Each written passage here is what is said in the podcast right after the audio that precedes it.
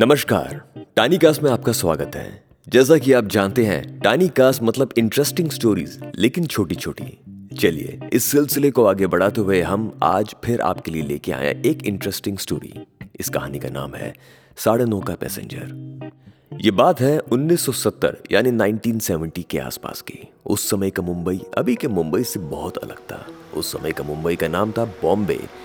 वो जमाना कुछ अलग सा ही था। जैसे थोड़ी कम टेंशन थोड़ी कम भीड़ थोड़ी ज़्यादा सादगी, थोड़ा ठहराव। और एक इंटरेस्टिंग फैक्ट है, उस जमाने में सट्टा बाज़ार यानी कि मटका बहुत पॉपुलर था। तो जो लोग इसमें इंटरेस्ट लेते थे, वो रात आठ बजे उस नंबर का इंतज़ार करते थे, यानी कि विनिंग नंबर और जिसका नंबर निकलता था, यानी आज वो माला माल होगा। वो समय था शमी कपूर, ऋषि कपूर, दिलीप कुमार के फिल्मी गाने बहुत पॉपुलर थे, जो आपको हर जगह सुनने के लिए मिल जाते थे। ये बहुत ही अलग सा बॉम्बे था। यानी कि मुंबई। उस समय की मुंबई की बहुत ही खास बात थी, वो थी काली पीली टैक्सी। वो टैक्सी वाले सिर्फ़ टैक्सी ड्राइवर नहीं थे, वो आपके सोर्स ऑफ़ इंफॉर्मेशन भी थे। यानी कि आज के जमाने के गूगल, कहीं जाना हो, कोई एड्रेस पूछना हो, कौन सी चीज़ कहाँ मिलती है, ये सब काली पीली टैक्सी ड्राइवर जानते थे। सही माने तो ये टैक्सी ड्राइवर आपके जीवन का एक ज़रूरी अंग थे। हमारी कहानी है पचपन साल के राजेश के बारे में। राजेश ने अपनी तहा ज़िंदगी सिर्फ़ टैक्सी चलाई। और इसी के दम पर वो अपने परिवार को पालता। राजेश के घर में उसकी वाइफ छोटी बेटी और उसका एक बड़ा बेटा, जो कॉलेज में फाइनल ईयर में पढ़ता था। राजेश अपने काम से काम रखने वाला एक टैक्सी ड्राइवर था, जो बोलता कम और सुनता ज़्यादा। राजेश के जीवन में सब कुछ तो नॉर्मल था, लेकिन एक चीज़ कुछ अलग सी थी। एक मिस्टीरियस आदमी। यह था उसका शनिवार रात। साढ़े नौ बजे का पैसेंजर। कुछ अजीब सी बात थी उस पैसेंजर में। कई सालों से राजेश हर शनिवार उस पैसेंजर को मेट्रो सिनेमा से पिकअप करता और बाइकोला कब्रिस्तान के नाके पे छोड़ देता। यह रूटीन बहुत अजीब सा था। बारिश हो या तूफ़ान हो, ठीक रात साढ़े नौ बजे ये पैसेंजर काला कोट, पैंट और हैट पहन के मेट्रो सिनेमा से थोड़ी दूर खड़ा मिलता। इतने सालों में राजेश ने उसका चेहरा तक नहीं देखा था।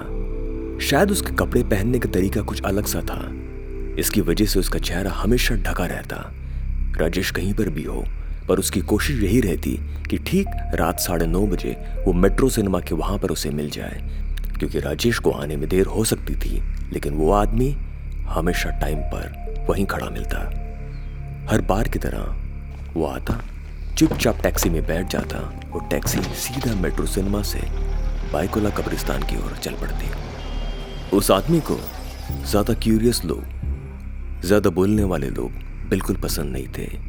राजेश ने कई बार कोशिश की कि रियर व्यू मिरर के थ्रू उस आदमी का चेहरा एक बार देख ले।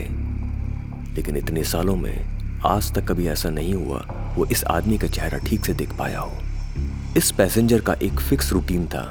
हमेशा की तरह रास्ते में एक पान की दुकान जहाँ सिगरेट वगैरह मिलती है, राजेश टैक्सी रोकता और वो आदमी सौ का नोट राजेश को सरका देता और हमेशा की तरह राजेश वो नोट लेकर एक महँगी और इम्पोर्टेड सिगरेट का पैकेट लेकर आता और उसे दे देता।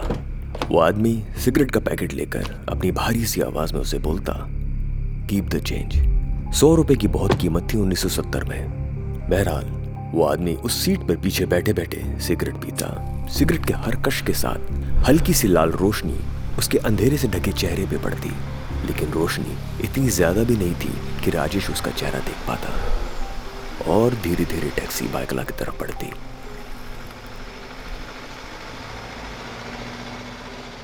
साढ़े नौ बजे के पैसेंजर का रहस्य जानने के लिए सुनते रहें टाइनी कास्ट